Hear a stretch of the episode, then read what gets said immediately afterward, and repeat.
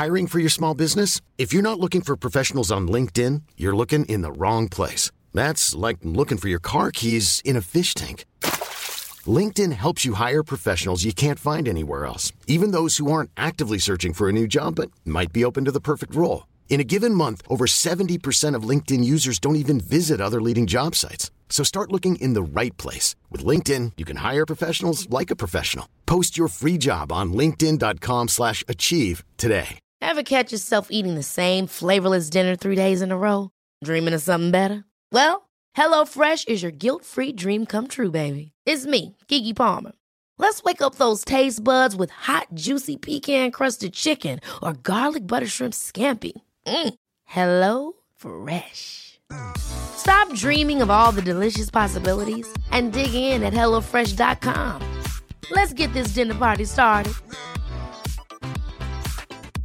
Many of us have those stubborn pounds that seem impossible to lose, no matter how good we eat or how hard we work out. My solution is PlushCare. PlushCare is a leading telehealth provider with doctors who are there for you day and night to partner with you in your weight loss journey. They can prescribe FDA-approved weight loss medications like Wagovi and Zepbound for those who qualify. Plus, they accept most insurance plans. To get started, visit plushcare.com slash weight loss. That's plushcare.com slash weight loss. Henke, du vet att jag älskar att hålla min bil fräsch typ hela tiden. Jo tack, det kan man inte undgå att se. Så därför passar det perfekt nu för att vi har fått mikrofiber.se som sponsor till podden. Och de har produkter som är producerade i Sverige, ett eget lager och sjukt snabba leveranser just därför. Ja, och även grym support. För går man in på deras hemsida, om man inte vill ringa, om man vill inte mejla, så kan man klicka på den där chattrutan nere i hörnet och få direkt svar. Precis, och de är också väldigt aktiva på deras Instagram. Så om man har en fråga så är det bara att skicka. Och eh, vill man ha lite mer än det så är de också återförsäljare till Angel Wax och Hydrosilex och Car Care Products. Precis. Och vill man då beställa så gör man det på mikrofib.se och sen så glömmer man inte koden GARAGEHÄNG. För då får man 15% rabatt. Det är helt sjukt. Fantastiskt. Kan, kanonbra erbjudande. Och eh, nu börjar avsnittet.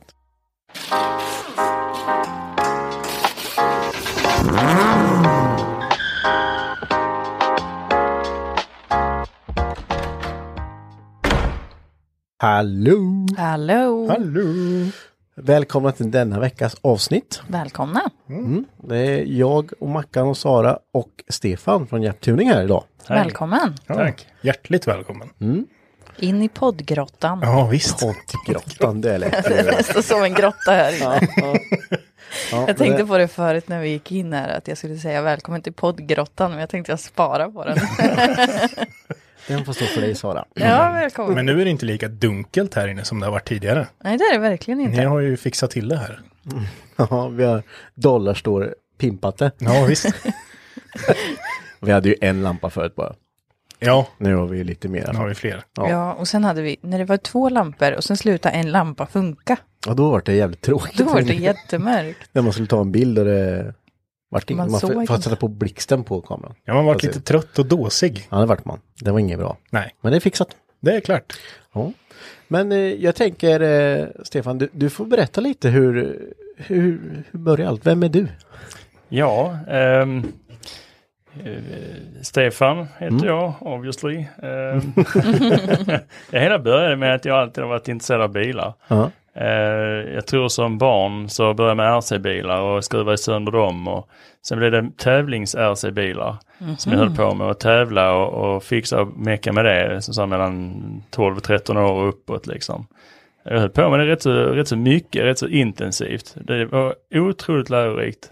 Det, är, det är rätt stort med RC-bilar ändå. Eh, Man, kan, det måste ju, man har ju alltid tänkt sådär när man fått med eh, sådana bilar med batterier. Men när det börjar gå upp till, vad är det, metanol man kör på eller? Ja, man kör antingen det eller el.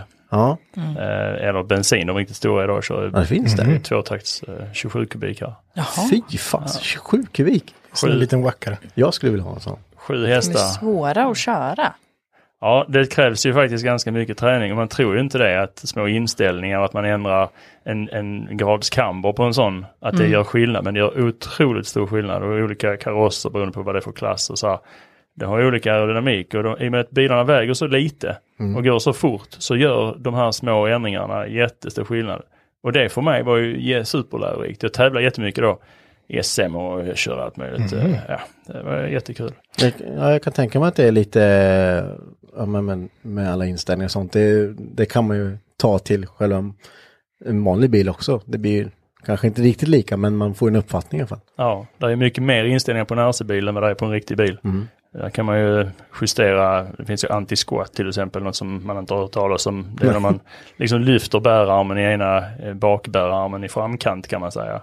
Massa olika inställningar och sen stötdämparna är ju halva bilen och diffarna håller man på med att justera olika hårdhet på diffarna och så här. Ja, Just det. Eh, Så det är en riktig, det är en hel vetenskap det där. Eh, Även om min bror alltid mobbade mig och sa att ska du ut och köra leksaksbil? Ja, just det. Ja, men det ser ju nästan lite ut så. Men det gör det, absolut. Men vilken utbildning ändå. Ja, ja, alltså jag har lärt mig sjukt mycket. Allt det här med batterier, man sitter och lödar och mecka och inställningar. Hela den grejen har jag tagit med mig till de stora riktiga bilarna. Eller riktiga bilar får man inte säga, för då får man en spark på smalbenet av de här RC-nördarna. Men eh, de stora bilarna då? Ja, visst, de stora. Nog. Jag har sett eh, på ett jobb jag jobbat på tidigare så fanns det en, eh, då byggde de en RC-bana inomhus. Ja, just det. Man gick förbi där det- när man skulle upp till våran andra hall. I alla fall var de där och körde och jäkla fort det gick alltså. Det går Så svinfort. jäkla stort. Så, så det var där lite det började då. Vad hände sen? Ja, men sen fick jag ju körkort när jag var 18 och eh, då helt plötsligt eh, samma dag typ så åkte jag och köpte en gammal Golf 1 eh, som en tant hade haft. Så den gav jag 2000 spänn för. En från 82 var den. Bäst att köpa tantbilar alltså. Ja, visst. Och den stackars bilen, den fick bekänna färg. Det tog ju inte många minuter innan den var ute på grusvägarna liksom.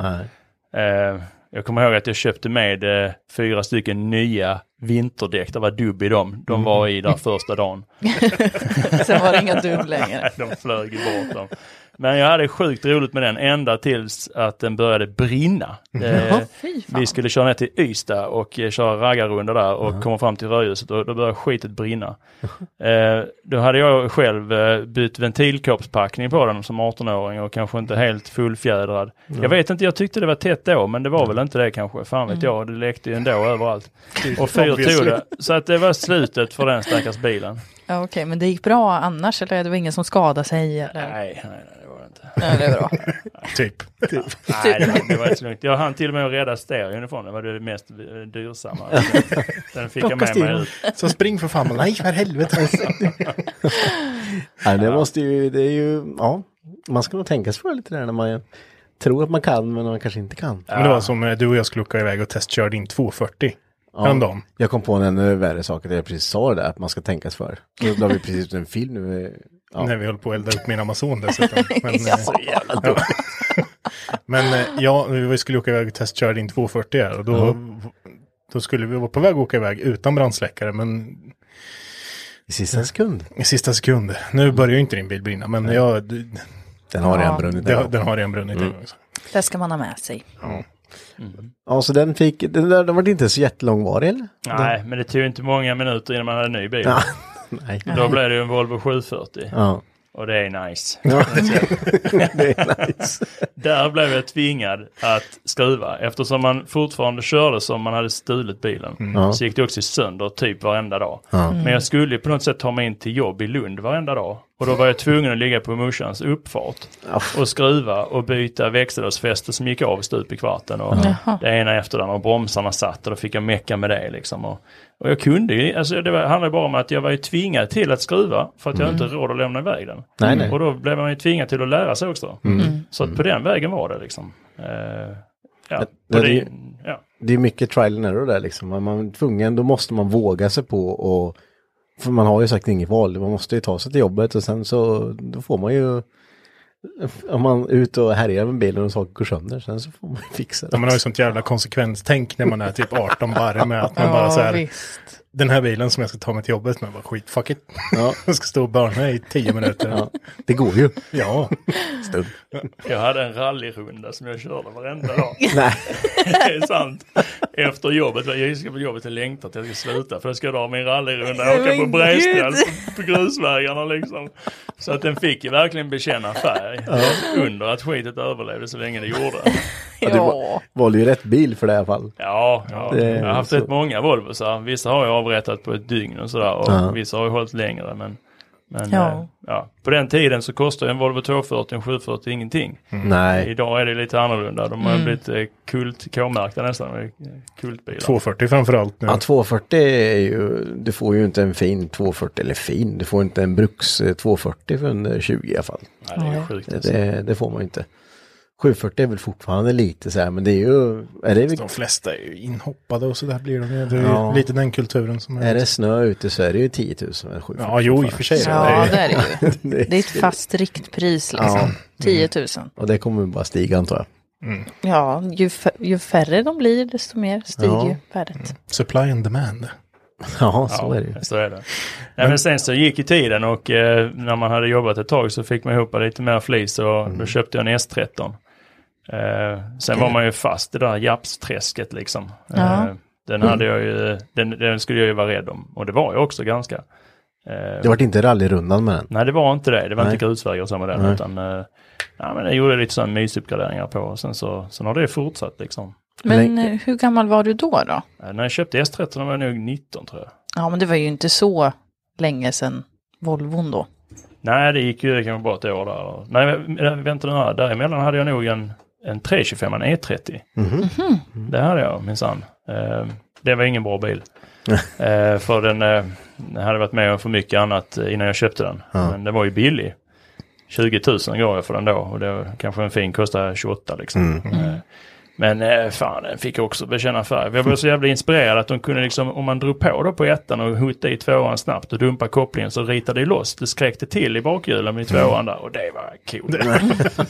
Det gjorde Såklart, inte det är coolt. Jag gör det här tio gånger till på vägen. Ja. Varje gång man åker från rörelsen. Ja. Men vad, vad, kostade, vad kostade 200 när du köpte den? Då? Jag tror jag gav 38 000 för den Ja. bilen. Det var ändå ganska mycket. Man Ja. kunde få en för 20 men då var de rostiga och muggiga. Så Ja. det här var rätt schysst liksom. Mm. Svensksåld har gått 13 000 mil. ja. Eh, och helt original var den. Mm. Hur länge levde C18? Men den, det var just det jag var rädd för redan då. var jag svinrädd för. Jag hade läst om andra som hade rasat sina C18-motorer. Så därför vågade jag inte gå på så mycket. Utan jag köpte ett eh, luftfilter och en kattersättare och satte dumpventil och sådär. Sen, sen, ja, sen så hade jag en polares bror, han hade en S14. Och det var en jävla bil tycker jag. Alltså. Han hade ju gjort bara så här bytt en slang så den laddar mer och eh, typ eh, catback och kattersättare, öppet filter. Och han drog ju nästan jämt med E E36 M3 då. Låg Fy fan. precis bakom. Det gick ju skitbra. Och när man åkte en runda med han då som liksom, ja, han tvekade ju inte.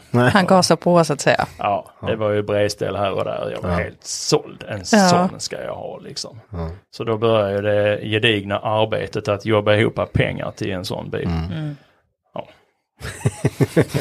Vad, vilket, vilket eh, årtal då snackar vi ungefär? Den, eh, min S14 köpte jag eh, 2000, ja, det är- måste tänka efter här nu då, en massa. Eh, 2003 tror jag jag köpte den. Oj, ja. Det var 98 då, Ja. faceliftade då. Mm, mm.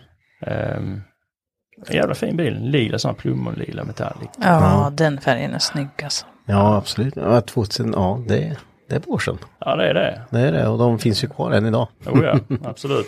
Vad, eh, men vart det någon S14 sen då? Eller? Ja, jag köpte den här 98 där. Ja, det gjorde? Mm, ja. mm. Men sen så fick jag jobb i Kanada 2004. Okej. Så då flyttade jag till Kanada. Och eh, då funderade jag på, ska jag sälja bilen? Och, nej, jag behåller den. Jag har den kvar eh, hos min morbror. Den får bo där. Så får jag se om jag stannar kvar i Kanada och hur länge eller om jag flyttar hem igen. För jag hade ett kontrakt på ett år då. Men eh, det var bättre i Sverige tyckte jag. Så att jag flyttade hem igen och eh, hem till min kära bil. Och det visste jag på något sätt i bakhuvudet hela tiden. Så att eh, som eh, ung vuxen i Kanada gick all lön. Jag fick ju dubbelt så mycket lön där som jag hade i Sverige. Det var ju grymt liksom. Fan, det blev pengar över efter man betalat lägenhetshyra och annat. Så alla pengar stort sett köpte jag bildelar för att skicka hem. Du bara låg i en hög och väntade liksom. Ja, det gjorde det. Så Jag- dag, Dagnus råkar hemma, nu jävlar. Ja, Nu ska vi handla. det var så roligt. På den tiden fanns liksom inte Facebook och så, utan då Nej. fanns det ett sånt eh, Nissan 200-forum. där Man kunde Ah. lägga ut bilder. Ja. Eh, och jag la ut bilder på grejerna jag köpt där. Så blev sån, folk var lyriska. Fan, du har sån grid intercooler. Ja. Ja, ja. Kan du fixa en sån?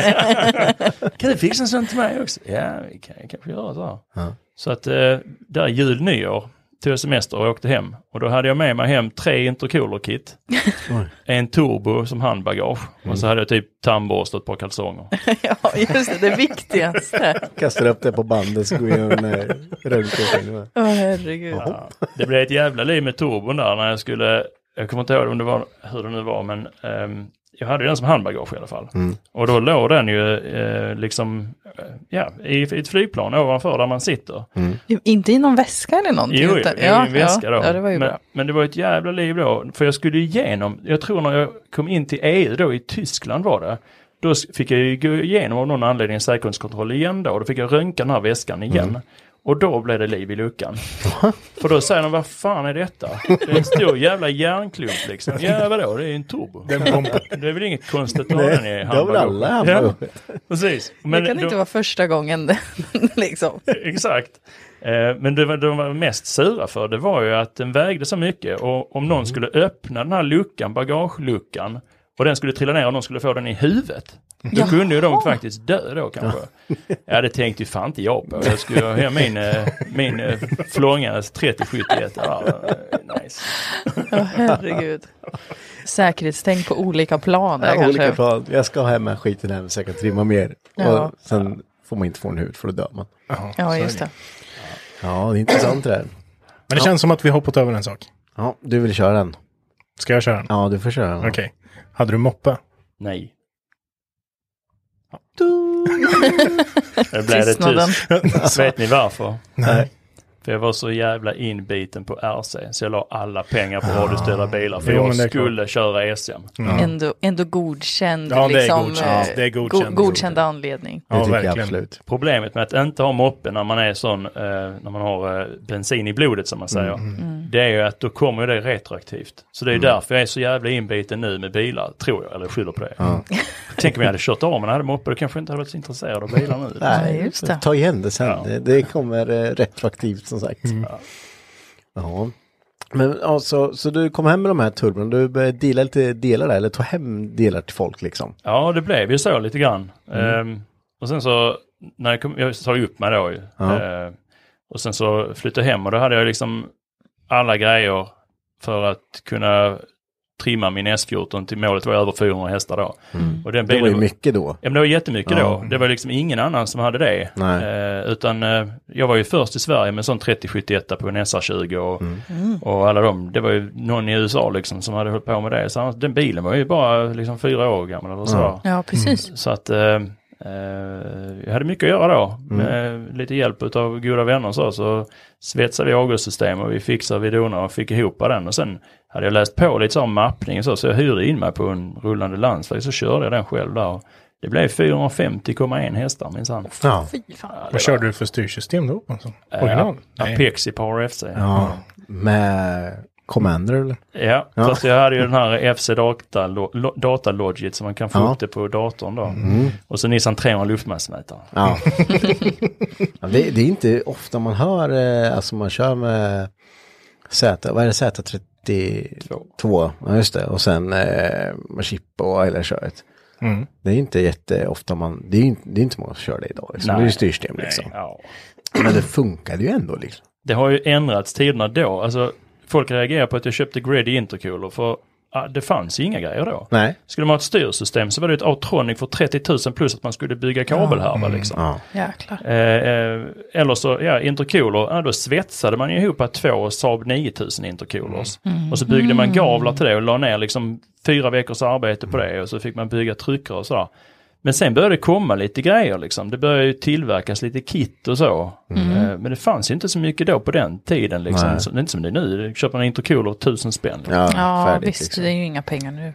Men det, det var väl lite, det är lite charmen där, för många, vi har pratat om det förr och det, det är lite charmen när folk fick liksom använda huvudet och bara, ah, okej, vad kan jag ta? Ja, men som, vi tar två intercooler och svetsar ihop dem. Det var en charm där, för det var ingen som hade oftast likadant. Man kastade på spridare på tryckrören för lite extra soppa. Det var inte så, och det funkade ju till en viss grad. Ja. Men med, idag kan du bara, ja jag vill ha det här. Klicka hem det. Färdigt.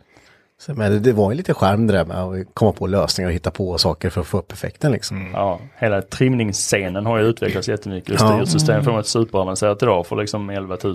Ja. Det är sjukt stor skillnad mot förr i tiden. Mm.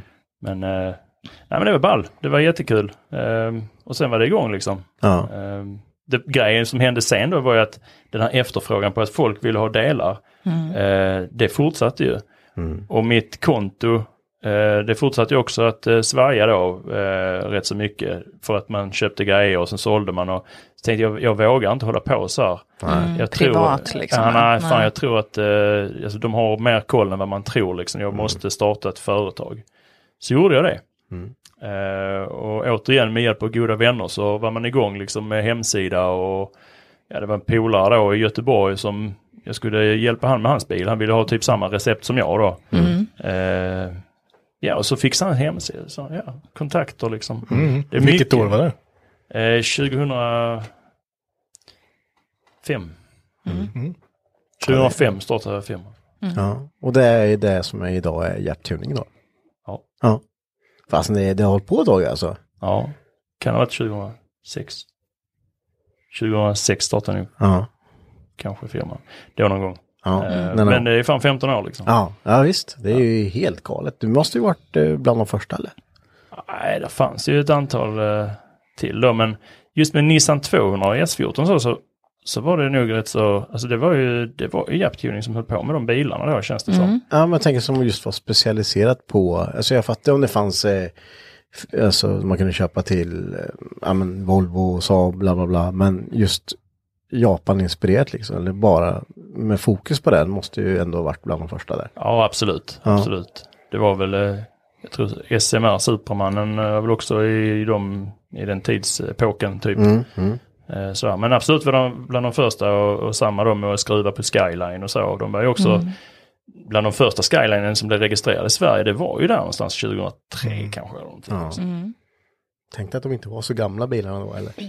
Nej, precis. precis. Sjukt alltså. Men hette det Japtuning från början? Ja, det Mm. gjorde det. Och hur kommer det sig att du egentligen valde att fokusera på japanska bilar och inte ta liksom, ja men, Volvo och allt det? Var det för att du höll på med det själv liksom? Ja, men det var, jag hade väldigt många bilar när jag var 18 för att de eh, höll inte så länge. Nej. Eh, och då fick man liksom eh, lite feeling för det. Jag tror jag hade sju Volvo på ett år och så, här, och så hade jag liksom några Saabar men de blev jag aldrig så förtjust i. Och, eh, fan framhjulsdrift och handbromsen tar på framhjulen. Ja, får, det man ju, får man ju backa för att göra ringar. ja, Det går det med. ja. det går. Eh, nej men sen så sen kom jag över någon Mazda 323. Så fan det här var en vanlig sån här standard liksom. Eh, men det var fan rätt nice att svänga med så här. Eh, och det var nog då jag, sen så körde jag förbi den här S13 då. Då stod den hos en bilhandlare. Fan vad cool alltså.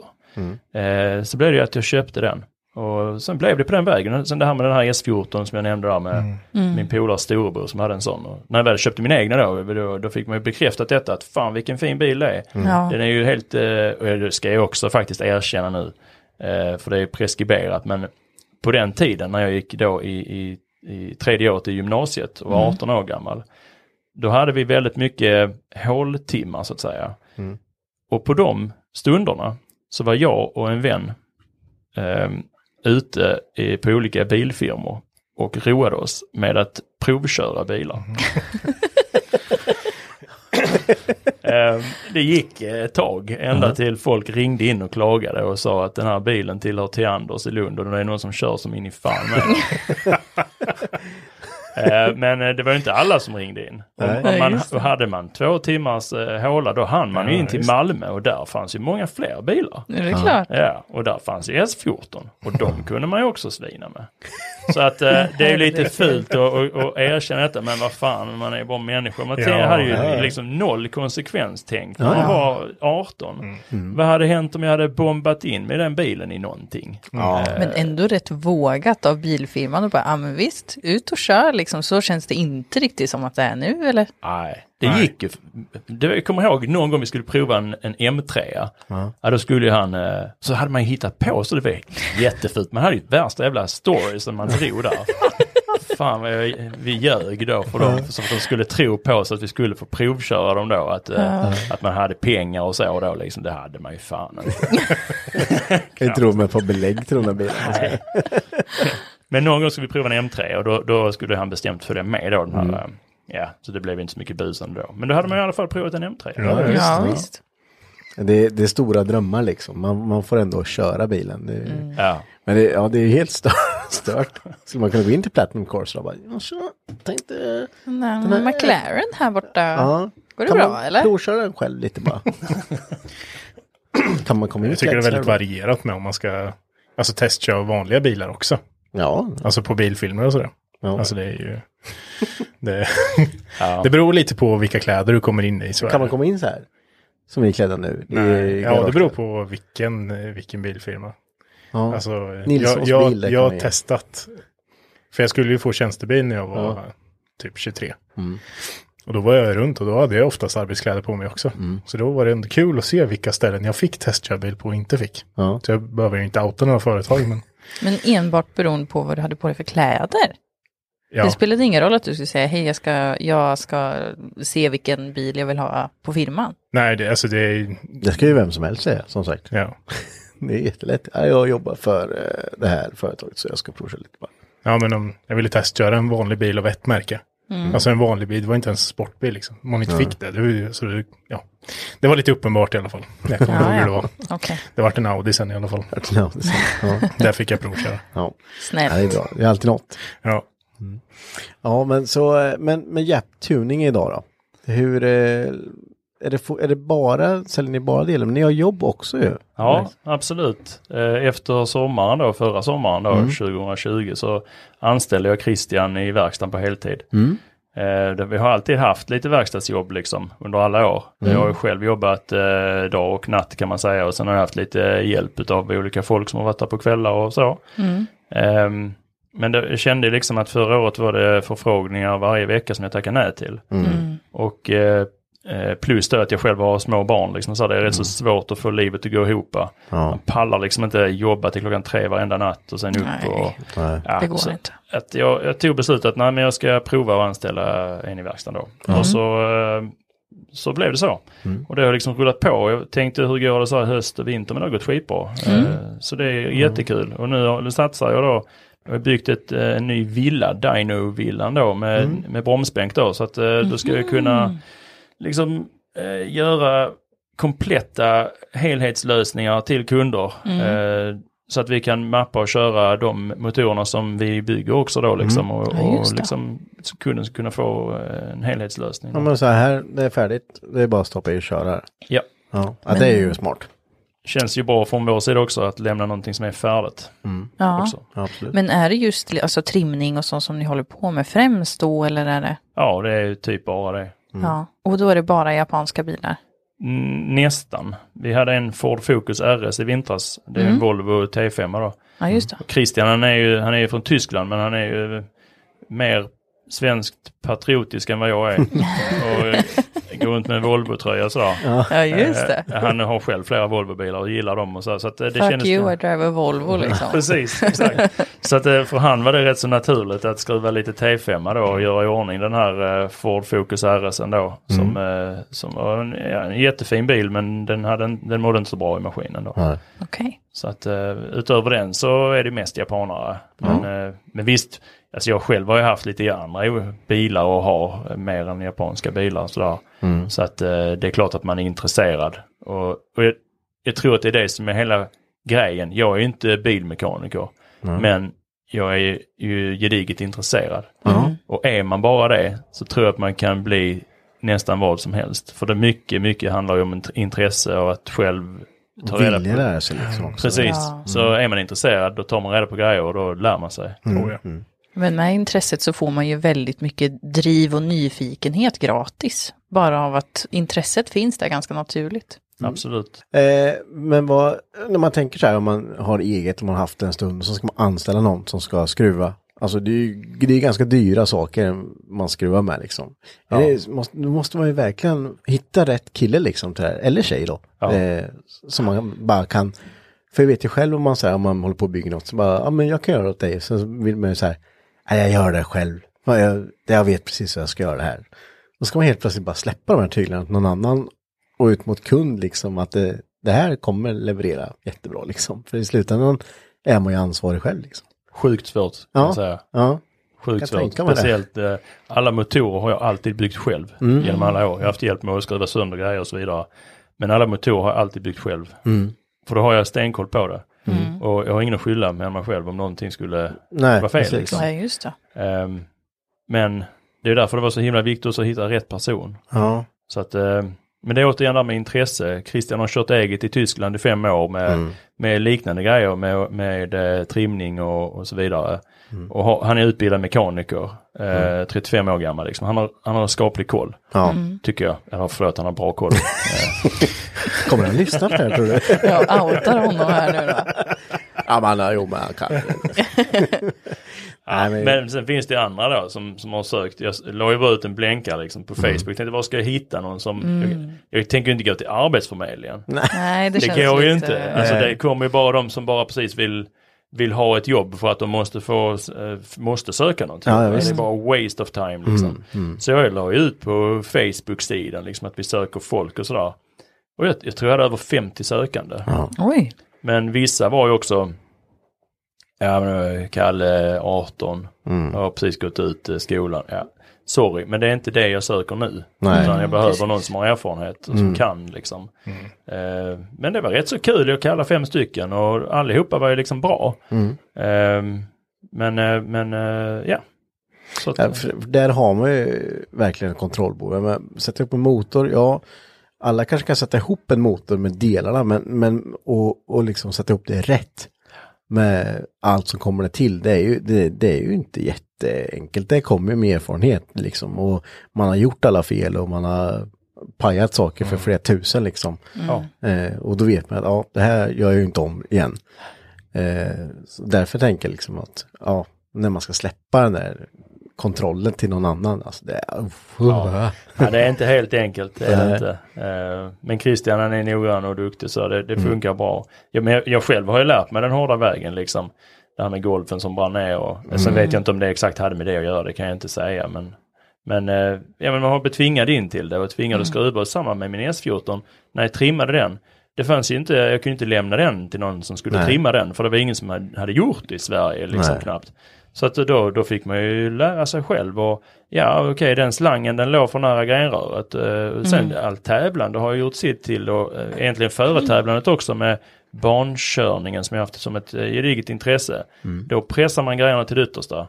Och då verkligen då händer där grejer som inte händer när man kör på gatan. Nej, nej. Så att, eh, den Stor här, skillnad. Ja, verkligen. Så den här erfarenheten har man liksom, den har liksom vuxit fram kan man säga. Ja. Och, men det är bra, man kan eh, komplettera varandra. Jag är ändå med, jag har ju svårt att släppa det såklart. eh, så man är ändå med där liksom lite Ja. grann. Kika. Men då gled vi ändå in lite på det just med motorsport. Det vet, du- du, har ju håll, dels hållit på med en hel del motorsport, men även varit inblandad i en hel del motorsport. Kan du inte berätta lite om det? Ja, absolut. Alltså det intresset började med att köra trackdays då. Eh, med min S14 då med 450 hästar. Vad kul. Ja. Eh, och då fick man ju testa att, eh, ja men oj, här brann bromsarna upp på Mantorp. Så där hamnade jag ute i Lekaförland där. Jaha. Jajamän, det har man gjort. Åkte skamplanka. Japp. Ja. Jag skulle om en Evo 6 men eh, det gick inte. Nästan. Det Det gick nästan. Nästa, nä, nästa gång hade det nog gått. För då, Ja, hade jag, precis. ja, då hade jag uppgraderat och köpt eh, fina stoppdäck-bromsar där fram. Ja. Eh, och så höll man på så där och testade sig fram och då lär man sig skitmycket. Så att, eh, sen så, sen så det händer ju så himla mycket på så, så kort tid när man håller på också med sådana här grejer. Man är ute och så. Då var jag på Sturup Race och jag körde track days och så eh, en kille då, Filip Svensson. Han eh, lärde jag känna först som kund. Han hade en Skyline 33 GTR. Mm. Som vi mappade och sen byggde motor på och sen byggde om och sen gjorde modifieringar varenda vinter. Så körde vi lite track days ihop. Och eh, sen så trillade jag över en Evo eh, femma då. Eh, och det var ju jävligt nice att köra bana med. Mm. Och då så sa Filip eh, en gång att nej men eh, jag har köpt en Evo. Ja, har du det? Ja, en Evo femma. Coolt, då har vi likadana. Vilken färg? Vit? Ja men det är min väg. Fett alltså. så ska vi ses ikväll, samma kväll han har köpt den. Så då var vi på Sturup och så körde vi där. Och sen så tog det inte lång tid innan han, han sa, vad fan Stefan, det finns en tävlingsklass som heter eh, Time Attack. Det var 2012 då. Mm. Vi ska inte ställa upp i det nästa år, 2013. Jo, kan vi ska göra. Då får vi ha ett team ju. Starta Ja, just det. Jap Tuning Time Attack. Ja. Ja. Då, ju. ja, och sen var det igång liksom. Ja. Och Filip och jag vi höll på där om nätterna liksom och skruva och, och dona och trimma och, och fixa och dona och det spårade ju helt. Va? Det kan jag inte tänka Gjorde det mig. där, framförallt med time attack också. Ja, det var ju väldigt roliga år men eh, sjukt slitna år också. Mm, alltså eh, fan vad vi skruvade och höll på. Ja. Men det var ju så roligt. Ja. Eh, och 2013, eh, jag tror jag slutade femma i serien så det var första tävlingsåret jag körde. Det var så mycket folk man träffade. Och helt plötsligt blev man ju bundis med alla andra liksom som man tidigare har nästan varit, eh, eh, vad ska man säga, att man, nej men alltså andra företagare som är konkurrenter. Ja. Eh, man har på något sätt lite, ja men, eh, ja. Idag är jag ju bundis med alla, skulle jag vilja säga. Mm. Företagare och man snackar och man handlar av varandra och man hjälper varandra. Ja. Men då, 2013, var det inte riktigt så. Utan, Lite så här rivalitet typ. Ja, alltså man kände kanske lite så. Ja. Ja, Sen så, allt det mjuknar ju upp om man bara får träffa människorna. Oh, ja. Och det är ju så konstigt hur människan är. Mm. Väldigt många människor är ju liksom ganska eh, skygga kanske eller lite så här fördomsfulla. Ända till de har träffat en person i verkligheten. Ja, så, ja. så mycket för, som förändras då. Absolut. Ehm, och det var ju skitbra att komma ut liksom då verkligen för, för jag tror för, för mångas del verkligen och, och man hjälper varandra i time-attacken där liksom man, man får problem och så hjälper man varandra och man får god kontakt och det var ju jätte, jättegivande. Eh, också inom Evo-världen. För jag lärde mig jättemycket utav JRM-Jocke. Mm. Han har ju en gul Evo som han tävlade med då. Ja. Och eh, eh, ja, han har hållit på med de bilarna längre än vad jag eftersom jag var helt insnöad på Nissan 200 och Skyline och så, här, så har inte jag Ja, skruvat så mycket Evo liksom. Så att där lärde jag mig mycket. Ehm, och sen 2014 så, så vann jag faktiskt serien då. Eh, men då körde jag Nordic Time Attack så att Mm. eh, då vann jag, eh, det var jättekul och då, då var jag också där, då har man liksom plöjt vägen. Eh, jag Mm. var ju först att köra 11-tummare runt om med 295 på Evon. 295. Jajamän, det är mekaniskt grepp. Jag, vet, jag tittar på de här gamla Porsche-bilarna från 70-talet Ja. som har så mega feta sulor. Och så tänkte jag, nej, alltså det är ju det här man ska ha. Det är mekaniskt grepp, det är det jag måste ha. Eh, och då, innan då så körde jag 255 och på 975 tum runt om. Och det är bättre i skapligt det också. Men fan, man kan ju åka bredare. Det finns ju faktiskt går. 11 tummare och det finns ju 295. Men då får man ju gå loss med kapen för det får ju inte plats. Nej. Nej, precis. Ehm, Nej. Så då fick man ju göra det. Bredda den då. Jajamän. Och fort gick det. Ja. Ehm, och roligt var det. Och sen spårade det ännu mer till 2015 för då räcker det inte med 650 häst utan då får man ha lite till. Så det var ju bara att byta turbo och bygga maskin och vrida upp och vrida upp och vrida upp och vrida upp. Och, och på den vägen var det liksom. Det var det kanske 750 hästar och sen, ja, ja det var nog faktiskt så att eh, 2015 köpte jag en av de här första EFR 9180 Borg Warner-aggregaten som de körde med i World Time Attack. Okej. Och där eh, laddade de ju 2,8 bar. Jag pratade med de teamen där, Tilton och de här. Ja men då ska jag också ladda på lite. Jag kan inte vara sämre än någon annan. Nej, det, jag tänkte precis säga det. Du känns som en sån där person om man säger, ja men det där eh, går ju inte. Eller om du ser någon som har gjort det. Då är du först i kön och bara jajamän, jag gör, jag gör likadant. Watch me. Ja, precis. Det har varit så. Eh, och ja, det, har, det spårar ju helt där. Jag laddar tre barn för, det, för det går. Och för Ja, kan. visst, för att det går. 900 hästar liksom i den här jävla fyrcylindriga motorn. Och det var ju fasen. Ja, det är ett monster alltså. Ja. Vad är det motorerna heter? Är det 4G 63. 4 GSS3? Mm. Men har, du har kvar den bilen? Ja, den står. Ehm, tyvärr har jag inte kört den sedan 2018 så att den har stått nu i tre år. Men Mm. någon gång så ska den igång igen. Vi har faktiskt fått en lyssnarfråga kring det. Jag är Henke. Och jag är Mackan. Glöm inte att följa oss på Instagram. Där heter vi Garagehang podcast. Och även på vår Facebook-sida, Hypnotic Garage. När ska Stefan börja tävla i time attack igen? Är helt enkelt frågan. Gud vilken bra fråga. Ja. jag, jag var ju på Knutstorp då eh, och supportade vårt team då för jag har två Honda-killar som kör. Mm. Eh, och då känner man så att eh, fasen det hade varit kul att köra. Men samtidigt så känner jag att mot slutet så blev det så uppstissat på något sätt.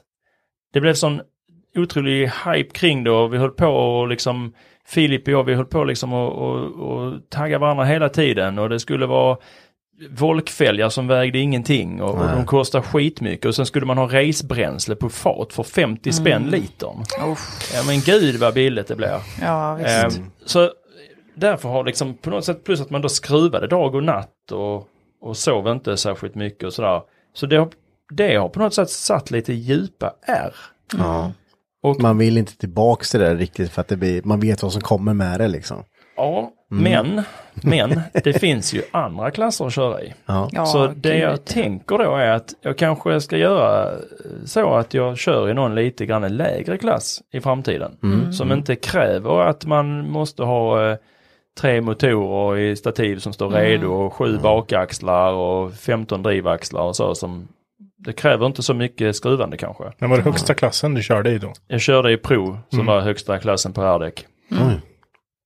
Just det. Fri trimning, ja. Fri trimning. moget. Ja. Ja, men det måste bli väldigt eh, liksom maskinbundet framförallt. Alltså jag tänker om det är fri trimning om man jämför med alltså höga tävlingsklasser i ja, men Formel 1 och MotoGP och så, då har de ju extrema krav på fordonet. Eh, hur jämnt var det när man tävlar liksom? Var det den som hade mest pengar och mest kunskap om trimning som vann? Ja, men då de glansåren 2015-16, då kallades, eh, då kallades vi för the big four. Okej. Och det var, det var jag och Filip, Gustav Burström som kört eh, World Time Attack. Och så var det Robin Antonsson som kör än idag med sin Toyota Phantom Supra då. Mm. Vi låg i toppen hela tiden och fightades. Och eh, de andra var långt efter. Ja, Ehm, det var ju tight liksom, men det var de här två Evosarna, jag och Filip och så Supran och Porschen då som, som fightade. Så det var, det var trimning på olika sätt kan man säga. Vissa gick ju mer in för aero, vissa, jag gick ju all in för liksom mekaniskt grepp och så här, men det, sen blev det ju mer aero. Och ja, det var tight i, i, det var tight i toppen där. Ehm, det var det verkligen. Sen så fr- från år till år så sköt det här jättelånga steg. Eh, ja. Så på något sätt över vintern så hade, näst, så hade liksom en av de här i gänget gjort sådana sjuka uppgraderingar. Och då skulle andra försöka hänga med också. Men det blev, så, det blev liksom väldigt stora steg och väldigt stora investeringar kan man ju säga. Jag glömmer ju aldrig när Gustav Burström kom med sitt eh, ritade aerokit och det satt på bilen. Alltså shit. ja. Vi andra stod stilla jämfört med honom liksom. Ja. Nej, det är... Hur mycket pengar har du lagt på Emil? Nej, det tänker jag inte. Vill, man, jag- vill man erkänna det för sig själv, Ja, tänker jag. jag har, inte- vissa bilar har jag räknat på vad jag har lagt på dem. Ja. Sen mår man jättedåligt. Ja. Jag har valt att inte göra det på Ebon. Nej. Jag tycker det är lite intressant, man kan pressa rätt mycket effekt ur eh, den lilla fyran. Man har dem på två liter eller? Ja, så Ja. stråkar vi dem då med en annan vevaxel som slår eh, 100 mm blir det 2,3 liter. Ja. Och 900 häst vet du. Ja. Det här skulle Martin höra. Mm. Dessutom vrider de nästan 1100 newtonmeter. Fy, fy Det är fasen. ett sjukt register alltså. Vad varvar de? 8. Ja. Bo. ja, allt går bara man vill. Ja, jag kan jämföra den tävlingsklassen, somliga kallar den för handgranatsklassen. Man drar sprinten och så trycker man in handtaget, sen väntar man till det ska smälla. Det var alltid någon ju. Som, Ja. som, det hände ju alltid någonting. Det var ju sjukt mycket action, för det var alltid någonting som gick sönder på någons bil. Ja, det är klart. Eh, och andra jämförde med Formel 1 på liksom dåtiden. När man körde vråltrimmade motorer och de skulle bara hålla liksom ett kval. Sen var det, så var det väl liksom sån materialåtgång då på ja, kanske 80-talet eller så. Ja. Eh, Så man kan jämföra lite grann med det, eller 70-talet, jag är lite dålig på Formel 1, men eh, dåtidens Formel 1 när det inte fanns materialbegränsningar som det är nu för tiden. Ja. Ja, jag har ju lite dålig koll på vad teamen namn, äh, teamnamnen heter, men vi hade ju en, ett team som kör Time Attack hos oss ganska nyligen. Och de kör ju med en Evo. Eh, och då kör de på Test Tuesday och då så klockar de själva med ombordkamera. Men där slår de ju faktiskt varvrekordet med den Evon. Inofficiellt blir det då såklart, eh, eftersom det inte är i tävling och sådär. Men det var ju en Evo med hårstegad låda liksom, eller alltså växling. Men eh, kollar man på videon in car så ser det ju uppspolat upp alltså. Ja. Det ser helt sjukt ut. Fan vad snabbt det gick. Så sticker man själv om man kommer och kör en vanlig barnkörning. Oh, nu går det lite fort in i kurvan här. Och då ska man, då ska man ändå tillägga, då ska man tillägga att vårt banrekord är från när de körde Formel 2. Och då så fanns inte chikan ut på start och mål. Eller på strippen. Som är, chikanen dödar ju rätt mycket tid. Ja. Så då kan man tänka sig hur mycket snabbare den här Evon går än den Formel 2-bilen. Okej, så det var bara liksom en mjuk kurva egentligen då, eller? Ja. ja. Det är Fredrik Wiborgs eh, Evo. Exakt, exakt, exakt. Jag byggde hans motor när han eh, vann och satte en hel del banrekord. Mm. Men helt sinnes alltså den Ja, bilen. ja. Den är fan sjuk alltså. Han är ju brutalt duktig på väghållning och så vidare. Det är jättehäftigt. Är det. Ja, det måste ju vara så mycket mer än bara motor där som man måste ha koll på alltså. Ja, Usch, alltså det är klart. hade dött alltså. Ja, det är fränt. Det är så mycket och... uff. Sen ska man ju våga med. Ja, det, Våga ladda, våga bromsa sent, våga gasa på. Alla de bitarna också, som sitter hos föraren som inte är maskinellt.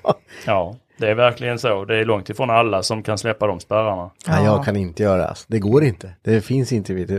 Nej, jag bromsar nu. Alltså. Men det går vissa ju. har ju bara det där. Ja. Ja, jo, ja, det, det är ju så. Det finns ju par som inte har de spärrarna. Ja, Inte har något konsekvenstänk. Nej. det är typ Jonathan. Usch, Ja, eller Jag får panik när han kör ibland. Olle. Ja. Du vet Ja. bara ge, ge fullt. Men full det- patte. Ja, men det är väl det som krävs för om man ska liksom hålla på med det där, kan jag tänka mig. Så är det ju. Ja. Men Våga. det är väl inte... mm, eh, eh, ni har varit inne i lite, ni har varit inne i driftingsvängen också eller? Mm, absolut. Um, uh, Jap Turing Drift Team startades av eh, en kille som heter Kristoffer i Norrland då. Som körde S15 och på bredden då. Det var mycket hans initiativ men det var ju skitfränt liksom. Men sen slutade han köra. Och så låg det här lite dött ett tag. Men så började jag snacka med ett par grabbar i Helsingborg då. Eh, Mattias Bengtsson då som, Just. som vann SM eh, 2017 kanske 18 någonting. Eh, och eh, eh, det här var givetvis innan det då som jag började prata med honom och då, då tog de över liksom Jap Tuning Drift Team då. Och sen så Mattias Bengtsson han kör ju och eh, är ju aktiv liksom. Mm. Och kör och håller fanan uppe. Mm. Så att eh, jag har själv en 350Z driftingbil med turbo som jag aldrig har kört. Men jag har haft den i tre år. Den står där i alla fall. Ja, Du någon har gång. den. Någon gång när jag har tid Ja. så ska den ihop. Ja, det, det är bra att ha lite ståendes där ifall. Ja, men det är det. Ja, För att suget kryper på så att Ja. säga. Precis. En annan grej jag måste tillägga med det här med tävlandet. Det är ju faktiskt det här att det är viktigt att säga det att det, det är inte säkert att det blir roligare bara för att man kör i den högsta klassen med maxeffekt. Nej. Det är det som tog lite udden av det och det är lite därför som jag faktiskt känner att ja, ska jag tillbaka och tävla så kommer jag nog inte köra de klasserna. För jag hade som roligast 2012, 13, 14 med min bil. De här första utvecklingsåren ehm, där det inte var så liksom extremt. Man behövde inte ha eh, 900 hästar, man behövde inte ha det och det. Utan det, jag hade som mest kul när det, när det var en rimlig nivå på det. Man får, för, och det har jag lärt mig av tävlandet. Att glöm inte bort att ha roligt. nej. Det är lätt att man bara snör in på att man ska vinna och man ska göra det för andra gör det. Så glömmer man bort hela syftet med det. Varför håller jag på med detta egentligen? Jo, förhoppningsvis gör man det för att man ska ha roligt. Ja. Eh, så där har jag lärt mig väldigt mycket av just tävlandet får jag säga. Att, eh. Fan, have fun liksom. Det har vi diskuterat ganska mycket på jobbet. Alltså på, på, på Mantorp Park liksom. Att man eh, nästan, säg att 99% av alla som kommer är glada för att de kommer och ska köra liksom. Man är taggad, man vill tävla liksom. Men så finns det alltid någon procent som kommer dit och är väldigt, eh, vad ska man säga, otrevliga och väldigt så här, alltså känns det som de är väldigt sura för att vara där. Alltså det känns inte som att de vill vara där och tävla. Nej. Det känns så konstigt. Det känns som att man gör fel grej då. Ja, jo, då ska man nog tänka över vad det är man håller på med. Ja. För ens egen skull liksom. Ja, Ja men exakt. Det kan ju inte vara ett måste med en hobby liksom. Nej, Nej, det, då blir det inget kul. Nej. Men vi, vi, det var ju en fråga där. Det finns Det var en fråga. Ja, jag vet att du har i alla fall tre till. Ja, men vi, vi kör väl den här då. Vad tycker du om 2JZ? Ja, men det är ju en fin maskin. Det får jag nog säga att det kanske är den, eh, den absolut bästa sexcylindriga motorn att trimma. Efter RB25. Jag, jag gillar Skyline-motorerna, det är så härligt ljud i dem. Ja, det är det. Men en 2JZ, alltså jag har kört 860 hästar på original bottendel och det bara gick en sån GT42, det bara gick och gick och gick. Sen byggde vi en smidd maskin för att eh, det kan väl vara bra att ha det. Men alltså fan vilken motor. De är så kraftiga och trimvänliga och ja, det är en väldigt, väldigt trevlig maskin. Ja, verkligen. Ja, men jag har byggt en sån maskin. Jag menar, det räcker med, jag, jag körde, eh, jag hade, vad hade jag i den? Jag körde bara smiddagstakare och originalkolvar. Men när Det man tar- var i, i din Supra. Ja, precis.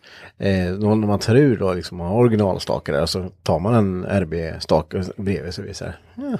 Ja, det är ju, det är ju mycket mat- mer material liksom. Ja. Då ska vi bara förtydliga att 2JZ det är Toyotas sexcylindriga motor. Bra, Marcus. Som sitter i Bra. Supra. Slipper vi få Och feedback. RB25 är Nissans sexcylindriga Precis. motor som sitter i typ Skyline. Ja, Till exempel. Bra. Nej, Annars får vi på nöten för att vi inte vi är otydliga. Ja, jag, försö- jag försökte leda in dig. Den, den satt i din Supra. Men det, ja, det blir ju så här, då blir man så här, jag vet. Nej men så det är ju sjukt mycket mer, eh, den motorn har väl mitt legendariskt på grund av att den har så bra hållbarhet liksom. Ja. Men eh, sen är det ju många som klankar ner på RB också, att det är, det oljeproblem och hit och dit och hit och dit. Men eh, jag, har- jag har rasat, nej du har rasat den åt mig Marcus. Mm, just det. Ja, just det. Men då blåste vi bara ringlanden och det var ju för att det var för mycket ladd på och sen en minesbox då. Så ja, nej, jag har inte, annars har jag inte rasat någon på grund av oljeproblem eller något sånt där faktiskt. Nej, det är ju rätt mycket på varje motor, oavsett vilken motor det är, så är det ju svagheter. Och det är något man lär sig med åren också, att okej, är det en, eh, är eh, SR20, ja, det är ju då en Nissan 200 S14-motorn då, aluminiummotor 2 liter. Då måste man göra det och det och det och det och det för att de ska hålla för den effekten. En RB25 eller en RB26 som då är Skyline-motor, RB26 är Skyline GTR-motorn då. Eh, där måste man ju se över ganska många grejer för att de ska bli stabila. Eh, och det kan vara ganska kostsamt också eftersom smörningen är så under, eh, liksom, eh, underdimensionerad. Tack. Precis. Två sätt har sina svagheter, packboxen där fram brukar ploppa ut liksom. Och, ja, det finns andra svaga länkar i dem, men är det högre effekter, det är ju eh, de här överfallen som håller eh, vevaxeln, de kan ju då spricka. Det vet man inte om det händer på 700 hästar eller 850, men eh, beroende på hur materialet är mattat. Det är gamla grejer också. Ja, visst. Ja, 30 visst. år gammalt. eh. Och de har ju gått lugnt alla de här motorerna. Ja, precis. visst, precis. Det är alltid så. Ja, gått Ja. lugnt. Mm, Antagligen. Ja, antagligen. Ja. Jag älskar när det står tjejkörd i annonser. Usch, jag blir så galen. Vad betyder det? Att jag antar att det betyder att det är lugnt kört. Jag vet inte om jag kan hålla med. Nej men det finns ju, det är ju som du säger där Stefan, att det finns ju väldigt mycket man kan ju ställa de här motorerna, liksom, det, är- det, det är ju två stora, eh, liksom, de har haft historisk tid och de har det fortfarande. Men om man ställer dem mot varandra så kan man ju ta då RB25 oljeproblem versus eh, 2JZs överfall där. Men de här problemen har du inte på en RB25. För den har ju gördelse till alltihop liksom. De spricker ju inte hur som helst. Men det, det finns ju mycket där, så det, det är svårt. Den här diskussionen har tagits många, många gånger vilken motor som är bäst där. Men eh, ja. ja, Man får väl smak och tycke och sen så kan jag ju tycka att, eh, ja, alltså en RB den låter fint. Det är en väldigt trevlig motor. Man kan ju ändå vara. ja. ja men det, och den är ju fruktansvärt kortslagig också. Jag vet inte, vad har det slag på en Airbus 5? 73 va? 73,6 eller sju- något i den stilen. testa Ja, lite. Där någonstans. 76,2. Sätter du på pottkanten här? Där någonstans. De är väldigt kortslagiga, ja. Och eh, det gör ju också att eh, tittar man på topparna då så är det väldigt stora insugskanaler och väldigt små avgaskanaler. Mm. Kollar man på en motorcykelmotor så är den också väldigt kortslagig. och Väldigt stora insugskanaler. Det blir lite den principen att den RB-motorerna är konstruerade för att de ska varva. Och en RB26 i en Skyline GTR den varvar 8000 original. Eh, min RB26 som jag har min 32 GTR varvar 10 000. Fy fan. För det går att Ja. göra det liksom. Med Ja. en sån kortslagig maskin. Ja. ja, för man tänker att det går sönder liksom. Ja, det kan du göra men eh, jag kan ju inte säga att det aldrig går sönder men, eh, Nej. men min RB den har faktiskt hållit, den har skruvat ihop, satt i den bilen och sen har den suttit där. Ja. Ja. Det är skönt när det bara funkar. Det är, ja. Vi Ja. kör eh, sista frågan här då. Vilket är Stefans roligaste projekt han har tagit åt sig? Mm. Det finns ju bara ett. Nej, Nej det var hans mer. Ja, det var, Ja, just ja, det. det- Ett par- par till. Ja, det är, den är ju jättesvår. Det är två bilar som jag är väldigt förtjust i. Mm. Och det är dels min Skyline R32 GTR. Mm. Som jag har haft nerplockade molekyler, alla rutor ute helt nere, lackat, gjort vid, byggt en eh, riktig bössa till den då som jag nämnde. Mm. Ehm, ja, den, ger stark, den ger drygt 800 hästar just nu men det, det går nog att skrämma på lite till. Ehm, det får vi se när jag är färdig med bromsbänken för då ska jag spendera lite tid i att ladda. Det går ju på grundladd på 2,3 bar, det ska upp några hektar till. Herregud. Ja, det är inte mycket. Så åtta vill jag ha. Där trivs den. Eh, och sen har jag ju en gammal Datsun. Den är ju, en sån bil har jag suktat efter fasen så jag var 18-19 år alltså. Alltså, De är så fräna alltså. De Ja, är coola. det är en 240Z ifrån 1971. Och eh, den bilen är ju, den, den är ju, det är gjort mycket med den. Eh, men jag har inte själv gjort sådär vrålmycket med den utan det var en kille i Umeå som byggde den och reggade den med alla modifieringar. Okej. Det sitter ju en Nissan 350Z motor i den. Och sexväxlad låda då från 350. Och sen så är bakaxel och så också ändrat och uppgraderat och där har jag byggt om ganska mycket där bak då. Eh, sen är det så här custom coilovers från Golf 3 och det är bromsar från eh, Mustang och ja, det är lite, lite olika. Det sitter lite, eh, ja, ett linksprut i den liksom. Och sådär. Eh, och den reggad med allt detta och sen är den breddad med sådana eh, klassiska skärmbreddare. Mm. Mm. Eh, den bilen tycker jag väldigt mycket om. Eh, den är ju jävligt cool alltså. Sen har jag satt lustgas i den nu då, för jag besiktat den för sista gången. Så nu ska den här VQ35 skrämmas upp lite till. Jävlar. För det måste man ju göra. Ja, Men det är ju coolt, kan Ja, man så ska ja, man. Men alltså man vill ju kunna stå vid liksom rödljuset och göra, göra den här primare liksom. Ja. Purgen, precis. Ni behöver inte fråga om jag har purge i den. Det är en självklarhet liksom. Fast and the Furious. Ja, bara. Så tittar jag på varandra och så bara, vill du verkligen göra det? Ja. Då bara, nej. Nej, skit det. Mic droppa, skit i det här. Men den får alltså köra på gatan? Ja, ja. Alltså den är ju reggad. eh. Coolt. Ja, ja, den är reggad med alla de här grejerna förutom lustgasen då. Men jag besiktigade Ja, den för ett par veckor sedan och det är sista gången. Nu står det nästa besiktning 2099. Ja, visst. Så att eh, efter det satte jag gasen i den då. Och eh, ja, fräckt. Mm. Ja, det är riktigt. fräckt.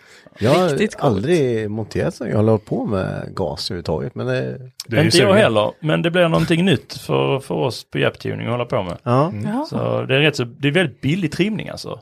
Man får ut eh, det här kittet som jag har installerat, det är ju, jag har satt i då nosslar för 100 hästar då. Mm. Och 100 hästar då, ja men det kostar kanske 20 000. Okej. ja. Och då Det- får du 100 häst på, så, liksom på. Så, direkt när Ja. du liksom... När du vill också. Ja, precis. Men kör du knapp på det eller mappar du in det i styrsystemet? Jag mappar in det så att eh, kör jag, man gör ett RPM-fönster, ett varvtalsfönster, för man vill inte köra gas eh, för tidigt. Nej. Då kan det explodera i insuget så sprängs motorn. det blir ju lite Den lilla extra jobb. konsekvensen där. Så att vid 3000 varv, där, där kan gasen aktiveras upp till 6 och 5 då, för jag varvar inte så mycket med den här Nej. motorn. Eh, och eh, sen så nästa parameter är ju då gas. alltså gasprocent, hur mycket gaspedalen är i botten då. Så då ställer jag det från 90% gas eller mer då på TPS, det som heter Throttle, position, po- throttle Position Sensor. 90% gas eller mer. Och nästa parameter är givetvis att gasen ska vara påslagen. Det är en switch där on-off. Okej. Mm. Så om, om den är påslagen och jag har över 3000 varv och jag har gasen på mer än 90% då aktiveras gasen. Det måste bli en jäkla kick eller? Ja, det tror jag. Jag har inte testat det. Du måste prova det och Du får återkomma. skicka film till oss. Ja, Man kan, ju, man kan ju ändra de här munstycken också. Man kan köra 200 hästars gaskit. Eller ännu mer om man vågar och vill. ja, men äh, är det... Jag tänker hur, vad, hur långt upp kan man gå innan det börjar bli bristningsgräns? Jag tänker 100 hästar är ju galet mycket på liksom... Ja, men 200 hästar. Ja, på en VQ35, den här Nissan 350-motorn, där brukar man säga att 450 hästar på en sån original, mer än det ska man inte köra för då, det håller de inte för utan att bygga om dem. Liksom. Nej. Så därför tänker jag den här går vi 300, det är den första maskinen men jag har ju mappat den och där är gjort lite grejer då. Jag kör givetvis ett annat styrsystem i den här gamla Datsunen då. Så det, jag tror den går 313 hästar. Så 100 hästar till då, ja. Eh, Det ska hålla. ja, Ja, ja, det gör det. det gör det. Det ska väl inte bli något mer den. Nej. Är det sjukt? Man kanske skulle prova det här någon gång. Lite... Ja, den Ja, men det den man vill ha det är att man vill ha den här tuben liggande så att den syns. Ja. Ja, visst. Det kan vara trycksatt med vatten i bara så man Ja, ja, Det finns sådana purge-kit att köpa med tub och eh, en solnid och så purge-slang. Bara om man vill showa. Ja, Showgirl det här finns. måste du köpa ha på Henke. Amazonen. Det ska på Saaben. Då tack. Svinfränt ja. Undrar om man kan sätta gas på en tvåtakt. Det måste man kan. kunna. Klart man kan. Klart kan. Nej, då, då flyger den där. Förstår fränt eller? Nej men Marcus, sluta. Den lyfter, flyger iväg. 100 hästen har inte ens 100 häst original. Det hade ju hands down varit den enda i hela världen. Ja, det hade det varit. Den har varit enda som inte hade gått någon gång heller.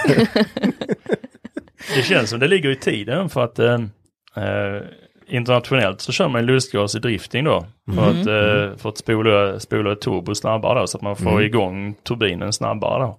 Då kanske man kör då mellan 2500 till 4000 varv eller något i den stilen. Eh, och det kanske kommer till Sverige också, vem vet? Ja, Ja, det är väl bara en det är på G tidsfråga. faktiskt, tror jag. Ja. Frågan är hur mycket, mycket gas, alltså det är ju klart mycket, beroende på hur mycket man kör, men med, säg medelmåtta hur länge en tub skulle räcka liksom. För det, det är väl inte helt gratis. En, Nej, det är det inte. Um, om man, man brukar säga, det är beroende på givetvis hur många hästar man köper, hur man har bestyckat den här då. Men eh, många som kör Miata då, det är ju en sugmotor också, ingen överladdning. Och de är rätt så dyra att trimma. Men med lite gas på så blir det ju ganska billigt och, Ja. och köra mycket effekt.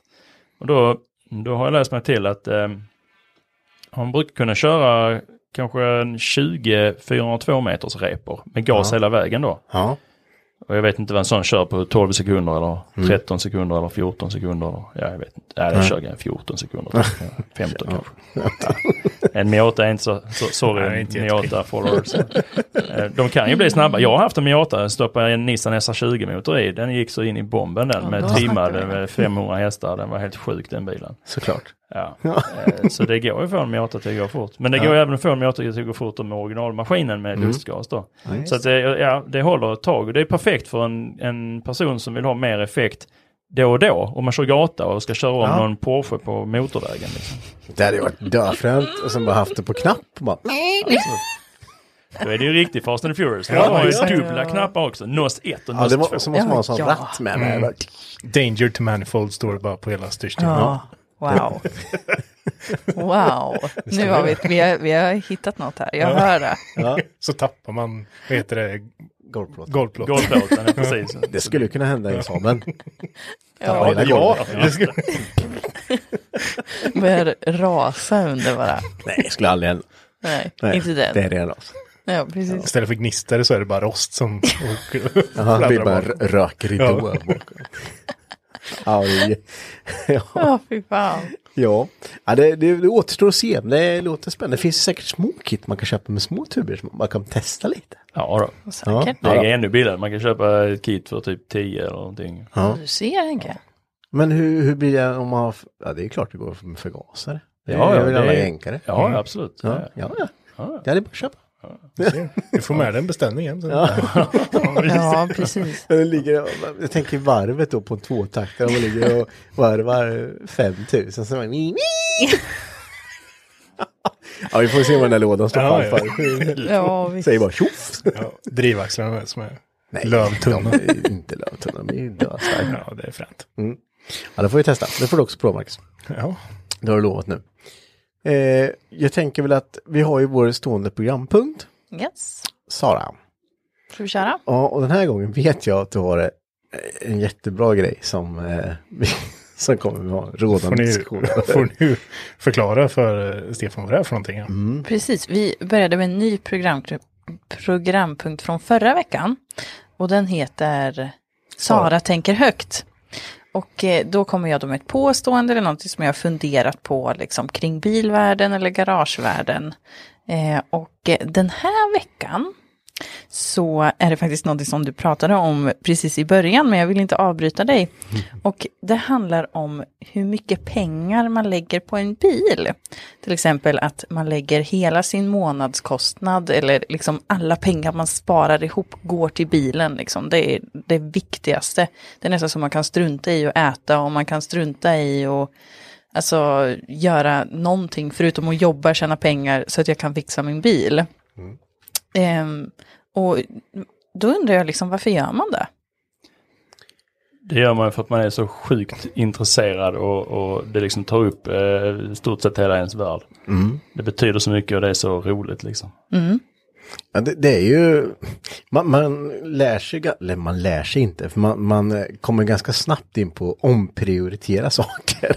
Som man kanske så här, jag skulle ju behöva betala hyran den här månaden, men den skulle man ju kunna ta då om man skriver en liten ursäkt och kan ta den nästa vecka, för då skulle jag kunna köpa det här först. Då får jag den snabbare och sen då kan jag betala hyran. Det kan jag ha gjort någon gång kanske. Det, det, det är väldigt mycket sådär. Men jag, jag tror att det handlar som sagt om Stefan säger. Det, det är ett sånt intresse och man har, så- det har så hög prioritet. Så att, Och återigen, som vi pratade om i förra avsnittet, det är bara material, materiella saker. Men det blir inte det. Det, blir, eh, det blir en livsstil som man, eh, som man fastnar i. Det, det skulle säkert kunna gå och, och eh, ja, som hästintresse eller något. Ja, Men, jag tror ju att det här är nog ett sånt intresse. Det, finns alltid hål att stoppa pengarna i. Det spelar Gud, ingen roll om bilen är färdig, utan då, ja, den här skulle jag börja byta, tror jag ändå, för den här är ju gammal. ja. Så eh, jag vet inte, jag kan tala för mig själv bara att jag, jag har lagt, man har lagt ofantligt mycket pengar på saker som man, och saker som man kanske har köpt till bilarna som man inte ens använder, man bara lagt Ja. någonstans. Och så bara, det här köpte jag ju svindyr.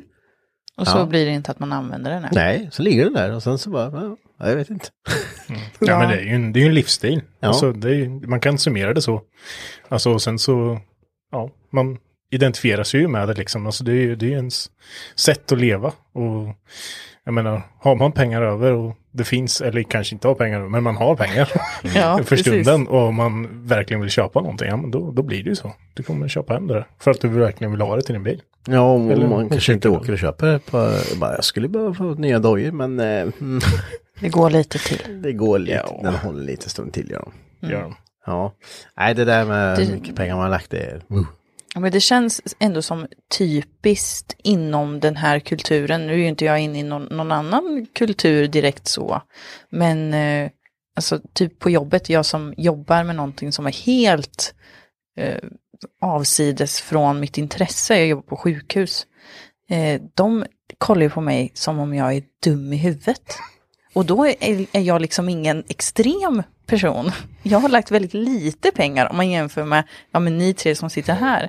Och gemene man liksom i, inom bilvärlden.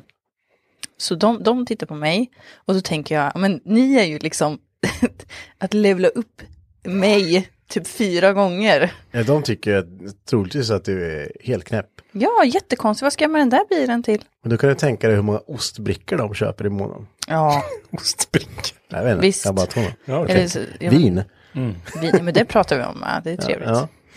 Nej, men, ja, jag förstår hur du tänker där. Det, Ja. det är nog många som skulle typ tappa hakan om man skulle summera hur mycket man har lagt på ett halvår eller ett år. Ja, Så är det ju verkligen alltså. Men det handlar om prioriteringar. Köper man gula änkan och ska äta ostron varenda fredag, det är klart då går ju halva månadslönen till Ja. det liksom. Så, så, Men, men hur är det då då, som det är Stefan som, har, som säljer delar också? Blir det lätt att, ja, nej, man kan ta lite mer, det här kan jag ta också och använda på min bil. så är det, är det inte lätt ja, att det är, bara, det är svårt att eh, hålla sig men man får ju göra det ändå. För Mm. att på något sätt så får man ju inte delarna gratis. Nej, nej, Eh, precis. Men jag tänker att de finns tillgängliga nu. Ja, det, det är kanske lite det som gjorde också att jag började. För det var så roligt att, att liksom få fingra på grejer som man inte själv, som Ja. man bara själv kunde drömma om. Ja. I början liksom så här. Sen så Sen har man jobbat upp någonting och det är inte det att man jobbar åtta timmar i veckan precis utan jag köttar ju fortfarande liksom hur många timmar som helst eh, extra liksom. Eh, och då kanske man kan unna sig vissa grejer plus att man gör allting själv liksom. Mm. Eh, men, eh, men visst är det så liksom, allting kostar ju och, ja. Jag, för jag kommer ihåg, vi hade ju ett samarbete här några avsnitt tidigare tillbaks här och eh, då skickade du upp eh, några kopplingar som vi gjorde en liten film på som vi satt och och det var ju verkligen att man bara, "Åh, vad tappa inte den här nu. Alltså det är ju, man, det är ju svindyra grejer liksom. Men det man känner, man, när man ska kolla på dem, bara, äh, vilka jävla grejer alltså. Helt sjukt. Jag, Det bara, här är- jag har det dem är där på kvalitet, hyllan. liksom. Ja visst. Då skulle jag ha det på hyllan så bara, nej, men jag slänger det i bruk sen för det behöver vi faktiskt ha det i den. Ifall den gamla Ja, slirar du någon skulle gång. tänka så ja. Jag skulle inte funka med om jag hade sådana grejer på hyllan hemma. Nej. Ja, du skulle inte kunna jobba med det. Nej, nej, jag skulle sitta på... Jag måste vara på Mickans bil med, vet du, för det, hon, jag tror hon slirar på koppen lite, men vi slänga i det. Nej, det skulle inte gå. Hur gillar mig? Jag ser ju inte alla grejer. Jag har ju en annan, eh, en kvinna som är anställd som heter Linda som, som har hand om lagret då. Ja. Och eh, hon skickar ju och packar och donar och fixar med det. Ja. Så det är ju, jag ser ju det som kommer till verkstaden och ibland när jag är på lagret så ser man, ibland åker man till lagret för att man vet att någonting kommer Ja, dit som man eh, vill kolla på. en, en drevsats till en Nissan Skyline, en sån rakskuren dogbox. Det är ju så här 70-80 tusen liksom för några axlar med drev liksom. Ja. Fan, de där vill man ju eh, liksom... Eh, Det skulle vara bra att prova. Testa. Man vill ta på det. Ja men precis. Jag vågar inte säga det själv för jag tror jag är konstig. Eh, Men så är det ju. Ja, men det, det är ju verkligen så. Man får bara hålla i det och bara, man vet att det här är ju, det här är långt bort i min värld liksom. Ändå, det, fan vilka fina grejer det är och det är ju, som vi sa tidigare, det, det är ju så utvecklat idag efter marknaden på delar och det är riktigt fina grejer alltså som eh, dyker upp på marknaden. Det är ju inget hemmapulat liksom. Nej. Så det, det, nej, det, man kan nog lägga hur mycket pengar man vill. Är nog mycket pengar problem. som helst. Ja, Det är slukar. ja det, Man får inte glömma bort att ha roligt bara. Det är återigen det där, man kanske inte behöver ha det värsting-grejerna. För man kan kanske ändå ha ganska, alltså man kan ha jätteroligt för lite pengar också. Gud Jag, ja. jag tänker ofta tillbaka på mina S13 år och de här första grejerna jag gjorde med S14 och så här. Eh, man bytte en slang och så laddade 0,2 bar mer och fan vad det... Sen svetsade jag en egen frontpipe för det fanns ju inte då. nej. Så la man ner jättemycket tid på att svetsa den och så var man ute och testade så fasen det går bra nu alltså. Det går, det går 280 hästar. Ja, visst. 50 till 80. Undrar hur Ja, mycket kul, alltså. placebo, placebo man hade när man testade, bytte lite grejer och man testade. Ja, han går ju bättre nu. Det gör han ju. Ja, ja. Som har med sig en kompis bredvid. bara, Ja, ja, han går nu jäklar. Ja, visst. Det kanske gjorde någon skillnad. Men, men det var ändå i huvudet. Känslan. Känslan är mycket, men eh, ja. Det, det är ju det är ju skillnaden från idag och då. Att man gjorde mer själv. Men idag kan man köpa allting färdigt. Ja, Eh, på gott och ont. På gott och ont, ja. På gott och det man ska akta sig för det där och handla grejer som, som man kanske inte hade råd med just då. Ja, pratar du från erfarenhet nu? Eller- Börjar skruva lite på det så här. Eller handla för billiga grejer för då blir det dyrt i slutändan. Ja, exakt. ja absolut. Så Så, är det ofta. Man måste hitta en balans däremellan tror jag. Det är väldigt viktigt. Oh, ja. Men när man går in på Japtuning och kollar lite på de märkena du eh, saluför där. Det är ju som Turbosmart och du har, vilka var det? Det är ju, Extreme Clutch. Ja, eh, vi är ju eh, listade på HKS Europes hemsida, vi säljer HKS. mm, Ehm, och eh, givetvis många fler. Vi säljer ju Viseco-kolvar, Igelstakar, AP som så många andra gör. mm, Sen säljer vi ju Nitto då som är eh, specifikt, alltså de gör ju motorgrejer, eh, grejer, kolvar, oljepumpar och diverse grejer. mm. Ehm, vi har ganska många, vi har liksom över 300 leverantörer Ja. som, som vi handlar med. Ehm, även då ACL, där lagerför vi mycket. Även om det är en eh, liten bugg på hemsidan så att vi inte har något i lager. Eh, sen, nej, jag ska fixa det någon gång. Det finns hemma i alla fall. Ja, det gör det. Så Ja. att, eh, ja, nej, men det, det, och det blir ju lite så att någon vill ha någonting och senast igår så la jag till någonting AVE eh, avgassystem till Super MK5. Jag har aldrig hört talas om det innan men den här kunden hade hittat det och ville ha det och då ploppar man upp det på hemsidan så ligger det där. Ja. Men vad, vad, eh, vad säljer man mest? Ehm, vi säljer ju mycket, eftersom vi gör motorbyggen och trimningar och renoveringar av motorer så är det mycket motordelar. Ja. Vi säljer ganska mycket originaldelar också, alltså Nissan originalprylar, packningar och, och, och grejer till det, och Toyota och ja, sådär. Och det, det har man ju märkt att du, du får ju tag på, jag menar jag kommer ihåg jag behövde, jag hade slarvat bort en, en stake till eh, min 2JZ. Och så skulle man ju beställa en sån. Och när man, ja, jag hade slarvat bort det, jag vet, jag vet inte. Herregud. Det, är någon, Hur fasen gör lyckas jag du vet inte, det? jag har tappat den någonstans. Jag vet inte hur det gick till. och då i alla fall skulle jag försöka beställa en stake från någon. Och det var ju inte helt enkelt, för det är ju antingen köper man i sats och det var ingen som ville sälja en stake. Tills, eh, det var ju du som fick sänt mig ett sist och då, kom, då fick jag ju den vikt, alltså jag skrivit in vikterna på de stakarna jag hade så fick jag en sak som var likadan. Det är ju skitsmidigt. Ja, verkligen. man kan faktiskt tappa bort en sak. Uppenbarligen då. ja, det är inga problem. Jag tror det är det som skiljer Japtuning mot många andra. Att eh, jag som sitter och svarar på alla e-mail, jag ger lite extra och kollar upp. Eh, Även om det bara är ett clips för, du vet, inga pengar. Så skulle jag själv vara i den situationen och jag behöver ett clips, men då skulle jag vilja ha det någonstans ifrån. Så att då jag, jag kollar upp detta då och försöker vad jag kan för att fixa grejerna liksom. Många andra kanske bara skiter i det. Det, det är liksom inte lönt för att lägga 30 minuter på någonting där man inte tjänar några pengar. Men jag vet inte, jag funkar inte riktigt så. Jag vill, jag vill hjälpa alla. Jag vill att alla ska vara nöjda. Det är liksom, eh, det är sån jag är som person. Ja. Ja, och då är det ju med största sannolikhet att du vet att den här kunden, när den har ett problem eller ska beställa igen, då kommer de ju ta dig först, liksom, eller det här företaget först då. Ja, Väldigt kul att du nämnde clips där. Jag kommer ihåg, jag satt och letade originalklipsen till R33 på sidokjolarna. Eh, finns inte var som helst att hitta. Eh, jag kommer ihåg, vi mejlade lite då och bara, ja men jag ska kolla, jag har det inte hemma men så titta så här. Så tänkte jag, ja, ja men det blir bra liksom. Och eh, nej, men så landade det ju ett pack originalklips. Och jag det är ju, som sagt, man, du kan ju inte gå in på Biltema och köpa sådana. Och det jag tänker mig att det inte, man, man har ju, jag hade ju varit inne på Nissan också och frågat, men det är ju så här, nej, det finns inte längre liksom. De bara Skyline, va? ja, Nej, men ungefär, är vad har det? ni för väggnummer då? Ja, precis. det är, de pallar ju inte engagera sig. Nej, Nej, Det är det det de om. behöver inte göra det, tänker jag. för de måste ju kunna få tag i det. Det alltså om, om de lägger manken till eftersom du kan ju få tag på dem så du måste ju Ja, kunna få tag på dem med. Ja. Men det har man ju sett i många olika skeenden där med lite supralyktor och sånt att det inte går att få tag på. Men det beror på vem som frågar. Ja, det beror på vem som får. Ja.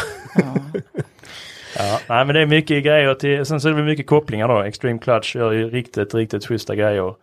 Eh, I alla prisklasser. De har ju liksom ersättningskopplingar för 2 500 till en S13. Ja. Eh, sen så har de ju upp till det extremaste Twin Plate 230 mm som börjar på 13 000 som ändå är en, ett otroligt bra pris för en Twin Plate för vad det är för någonting. Ja. Åker man mycket effekt så finns det inget annat som håller i längden. Nej. Eh, och då är detta ett sjukt bra alternativ liksom. Eh, Det är nog det märket jag är mest stolt och, över att eh, ha liksom och sälja.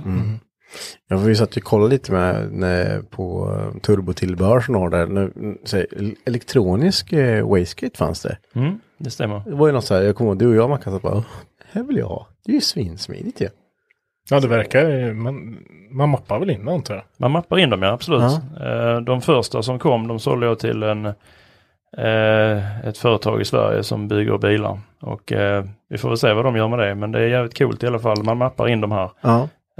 Och det har ju sina fördelar att kunna styra wastegaten elektroniskt då. Ja. Så det är, det är häftigt och det är Turbosmart som har de här. Mm. Ja, jag såg att det fanns mycket. Det fanns någon mer eh, ventil som jag aldrig förstod riktigt hur, hur den skulle funka. En anti, anti-lag eh, Ja, ventilen, precis. Ja, den, är, den kräver ju sin man för att installera. eh, för då drar man liksom eh, små pipor, små rör ifrån eh, avgasgrenröret Ja. till den här ventilen. Och sen kan man då styra den så att man så att det, det blir liksom en antilagg så att man, man, eh, man spolar upp turbon snabbare helt enkelt. Mm. Eh, och eh, ja, jag har inte sålt någon sån Nej. än, men den finns på hemsidan. Ja. Och eh, ja, jag vet inte, det, det är en cool grej. Men jag kommer inte själv installera en sån på min bil. Nej. det kan väl vara ärlig rak om jag säga liksom. Det är rent för mycket jobb. Men Ja. sätter du in den, vart sätter du in den på in, alltså insugssidan? Nej, på avgassidan. Okej, så du tar direkt små rör från grenrörsportarna, mer eller mindre, upp till ventilen, ventilen in i avgasimpellen. Ja, det finns ett jättebra YouTube-klipp man kan titta på. Det är säkert eh. Ja, vi får kika på Vi det. får nog kolla på det. Ja. Vi får se om Macke installerar en sån eller inte. Nej, Ja, det, precis. det, jag har byggt mitt grenrör nu, Ja. tyvärr. Men, Ja, eh, annars hade du gjort det. annars hade jag gjort det. Det sitter där det ska. Ja. Ja. ja, jag vet inte vad säger ni, ska vi ta och runda av för eh, veckan? Gud, om det inte är någonting som du känner att du vill prata om mer.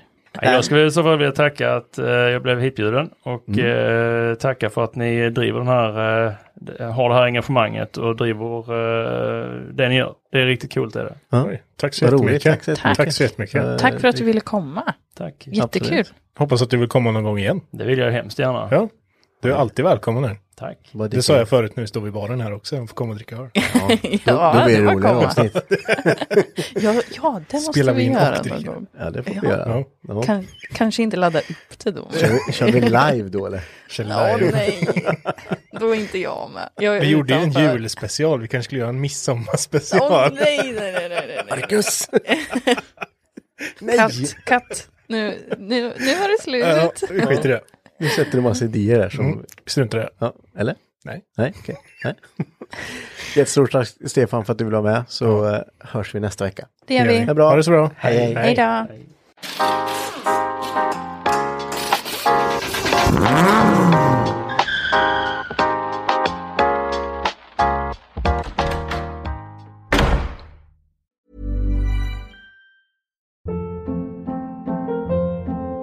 Hold up. What was that? Boring. No flavor. That was as bad as those leftovers you ate all week. Kiki Palmer here, and it's time to say hello to something fresh and guilt-free. Hello Fresh. Jazz up dinner with pecan-crusted chicken or garlic butter shrimp scampi. Now that's music to my mouth. Hello Fresh. Let's get this dinner party started. Discover all the delicious possibilities at hellofresh.com.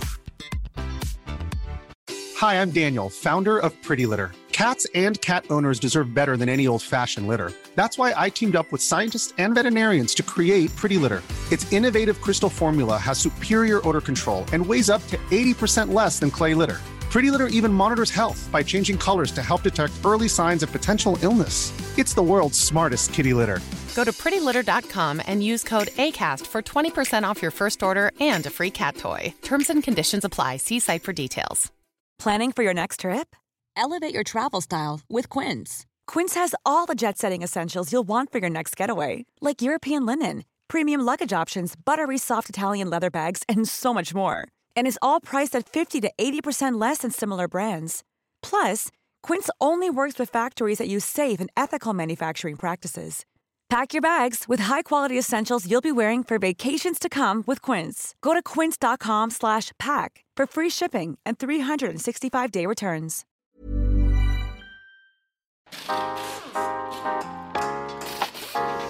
Mm-hmm.